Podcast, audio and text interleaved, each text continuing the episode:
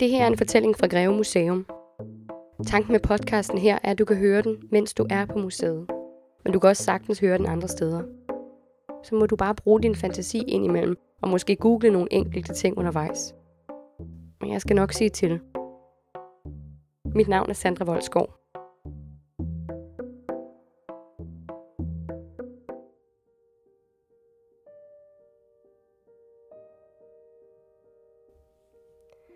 Vi begynder udenfor på den åbne gårdsplads.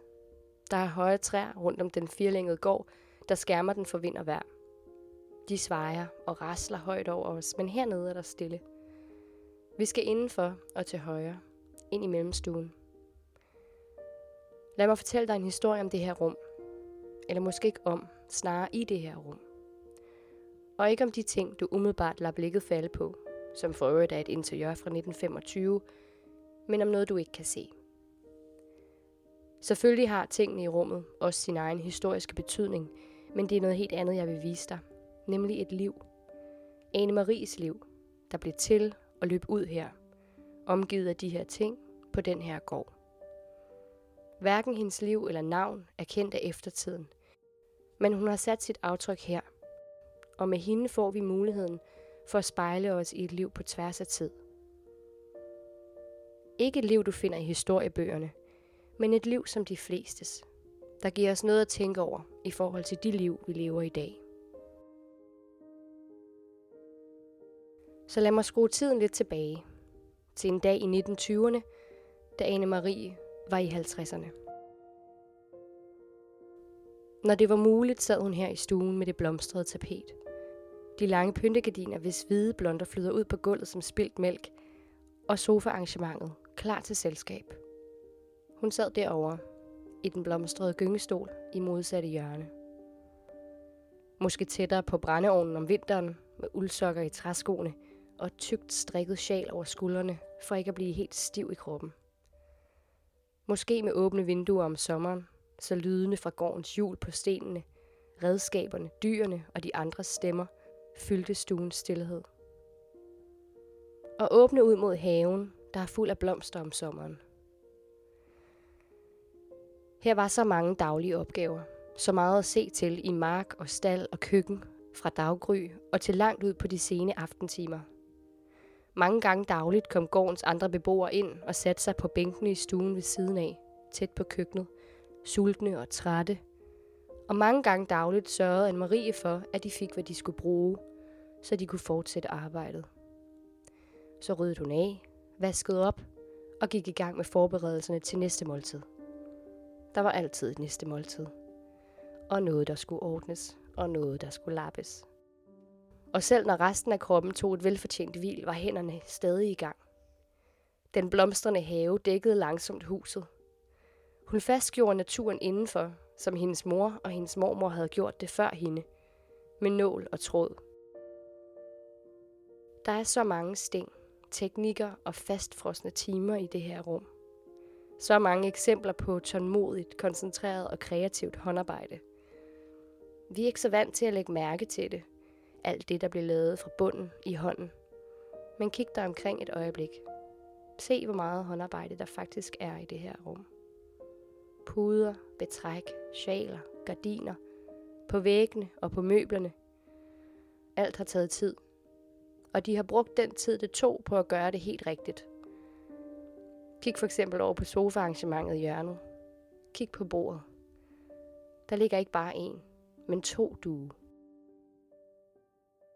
Nederst ligger en ulden mørkeblå underdu med almuemønstre. Det er figurer af dyr, fugle og blomster, broderet med rødt, gult og grønt uldgarn. Og ovenpå ligger en helt hvid du. Finere med hvide syninger. Det er hedebosyninger. H-E-D-E-B-O det kan du eventuelt lige google, hvis du ikke er her. Den er ikke af uld, men af hør, og broderet med hvid hørtråd. Hvidt på hvidt. Mønstret virker umiddelbart enkelt, men det er ret omfattende, og dækker hele duen, lige med undtagelse af midten, hvor kaffestillet står. Mønstret består af blomster, bladranker og ringe, som bugter sig som perler på en snor i en bølget linje hele vejen rundt i kanten. Indeni er der flere linjer, der danner store stjerner. Og både ringene og stjernerne har udklip eller huller i midten, så den blå underdu rigtig træder frem. Det kan godt tage en aften at lave et par huller eller en blomst. Det er et ret stort arbejde. Og der er mere håndarbejde, ikke bare i stuen her, men overalt i huset. Så meget, at det ville tage år at brodere. Og det er præcis, hvad det gjorde. År og atter år, gennem flere generationer. De kan være svære at forestille sig, gårdens fortidige beboere. Især fordi vi ikke ved særlig meget om dem. Vi ved på grund af navne i folketællinger og underskrifter i skøder, at de var her. Og det er også umiddelbart alt, vi ved om Ane Marie. Og så lige én ting til. At hun vist fik et barn. En dreng med navn Emil. Ja, det er godt nok ikke så meget, men det er den ene ting, der pludselig forandrede hele fortællingen om hende. For hvis hun havde et barn, hvorfor var hun så her uden? Så her er, hvad vi ved. Hun fik en søn, Emil, men hun blev aldrig gift. Vi ved, at hun boede her på gården hele sit liv, men hun var væk i en periode. Vi ved, det ikke var for at tjene eller uddanne sig et andet sted, for det var egentlig hende, der skulle arve gården. Men det kunne hun ikke, for det krævede, at hun var gift. Så hendes søster, Maren, og Marens mand Søren endte med at købe gården af hendes far, Nils. Og så ved vi, at hun blev boende i aftægtsboligen og levede af sin formue her, sammen med Maren og Søren og deres fem børn. Hun giftede sig altså ikke med den mand, der gjorde hende gravid. Og hun giftede sig heller ikke med en anden mand. Fik flere børn og overtog gården, som det var meningen, hun skulle. I stedet levede hun her, i skyggen af sin søsters familie. Tog sig af huset, af køkkenet, af stuerne. Sled og hjalp til. Og når det var muligt, syede hun. Som hun havde lært det af sin mormor, Ingeborg. Historikere siger indimellem, i den form for spøg, der dækker over en vis sandhed, at kvinders liv ikke findes i historiebøgerne, fordi deres arbejde blev enten spist op, slidt op eller vokset op. De efterlod sig sjældent dokumenter, det er rigtigt. Men det betyder ikke, at der ikke er nogen historie at fortælle. Hvis vi vil finde deres historie, Anne Maries historie, må vi i stedet tage udgangspunkt i det, de faktisk efterlod sig, når alt andet var spist og slidt op, nemlig deres håndarbejde. Anne-Maries mormor Ingeborg havde haft en stor husholdning og seks børn. Dem fik hun mellem sit 27. og sit 44. år. Og på sine gamle dage lærte hun Anne-Marie at sy.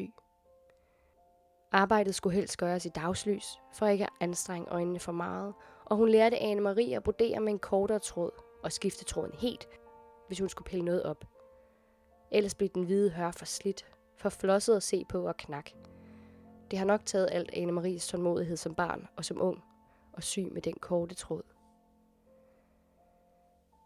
Ingeborg lærte Anne Marie, hvordan hun skulle sy omrids af blade og blomster i kædestæng.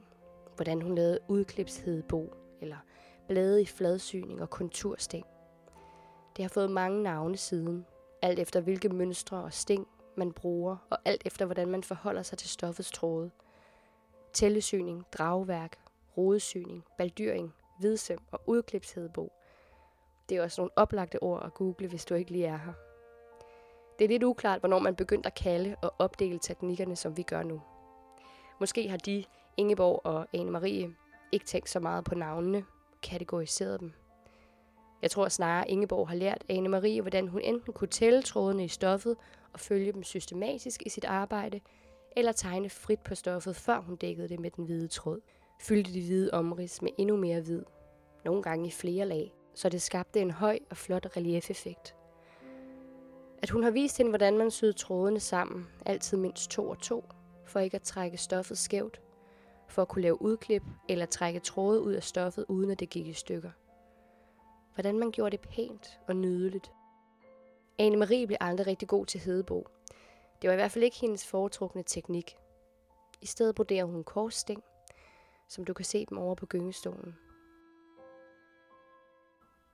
Blomster og blade sat i et sirligt system og udført med små kryds, der gør dem lidt kantede og meget ordentlige. Måske var det ikke sådan, hun havde forestillet sig sit liv. Så stille, ensomt. Selvom arbejde, hvad enten det udføres med gryde og ske eller nål og tråd, holder en beskæftiget og har det med at holde tungsindigheden lidt på afstand, har fortiden og drømme om noget andet nok snedet sig ind på hende, når hun indimellem holdt en pause, rettede hovedet op og strakte fingrene. Jeg kan se hende for mig som barn løbende gennem blomsterhaven og over gårdspladsen efter gæstene. Og om aftenen siddende med strakt hals og kigge med, når hendes bedstemor syede og spørger, om hun ikke ville lære hende det. Og jeg forestiller mig, hvordan hun som ung pige grinende gjorde sig klar til gilde sammen med sin søster, og hvordan hun der mødte en ung mand. En ung mand, der bød hende op til dans, gav hende opmærksomhed på en måde, hun aldrig havde oplevet før, der spurgte, om han måtte følge hende hjem, og ventede på hende ude ved det store træ ugen efter, for atter at få lov at danse med hende. En ung mand, der tog hende i sine arme, og blev længe efter solen var gået ned. Der gjorde hende gravid. Og jeg prøver at forestille mig, hvordan hendes liv så ud i de år, hvor hun forsvandt. Fra landkort og kilder, ud af folketællingerne og ud af historien. Hvor hun måske fik en lille dreng, fødte ham i dyngsmål, og efter smerten og udmattelsen af fødslen, skulle udholde smerten af at give ham væk. Men netop som jeg begynder at miste grebet om hendes historie, begynder hendes hænder at arbejde her i rummene. Igen dukkede hun op i folketællingerne, og igen stod hendes navn i papirerne. Og her blev hun. Jeg ville ønske, at jeg vidste, hvordan hun havde det med at vende tilbage til barndomsgården og møde sin familie og venner igen. Om de snakkede om det, der var sket, eller hun bare slog blikket ned, når stillheden i samtalen opstod. Af frygt for spørgsmål, og måske for de følelser, der sikkert fulgte sådan nogle spørgsmål. Jeg vil gerne vide, hvad hendes søster sagde. Om hun forstod hende, forstod hendes valg, og lagde sig ind til hende om aftenen i deres fælles pigeværelse. Gav hende et kram og lod hende græde lidt i stillhed. Jeg ville ønske, at jeg vidste, hvad hendes mor og far tænkte om det. Var de flove, vrede, eller var de måske bare glade for, at hun var kommet hjem, og ikke var blevet i København, hvor hun højst sandsynligt havde været, uden familie, uden venner og uden mulighed for at forsørge sig selv og sit barn. Hvor hun måske for alvor var glædet ud af historien, ind i fattigdom, i endnu mere ulykkelige omstændigheder, i et af storbyens kummerlige brugkvarterer. I stedet kom hun hjem og vågede over dem alle. Mindedes de lykkelige aftener efter endt arbejde med sin bedstemor, der sang helt stille og holdt små pauser, når hun skulle koncentrere sig om at tråde nålen. Anne-Marie efterlod sig et livsværk. Glæder og sorger, skrevet med nål og tråd. Arbejde nok til at fylde kister og skabe. Det kan ganske vist ikke læses, men det kan mærkes.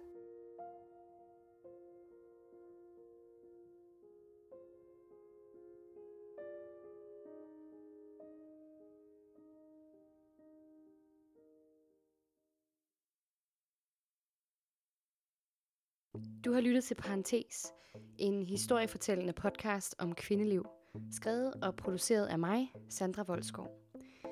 Episoden her er lavet i samarbejde med Greve Museum. Og du kan finde flere episoder samt billeder, referencer og kontakt på Instagram under navnet Parentes Podcast i et ord. Vi lyttes ved en anden dag i et andet liv.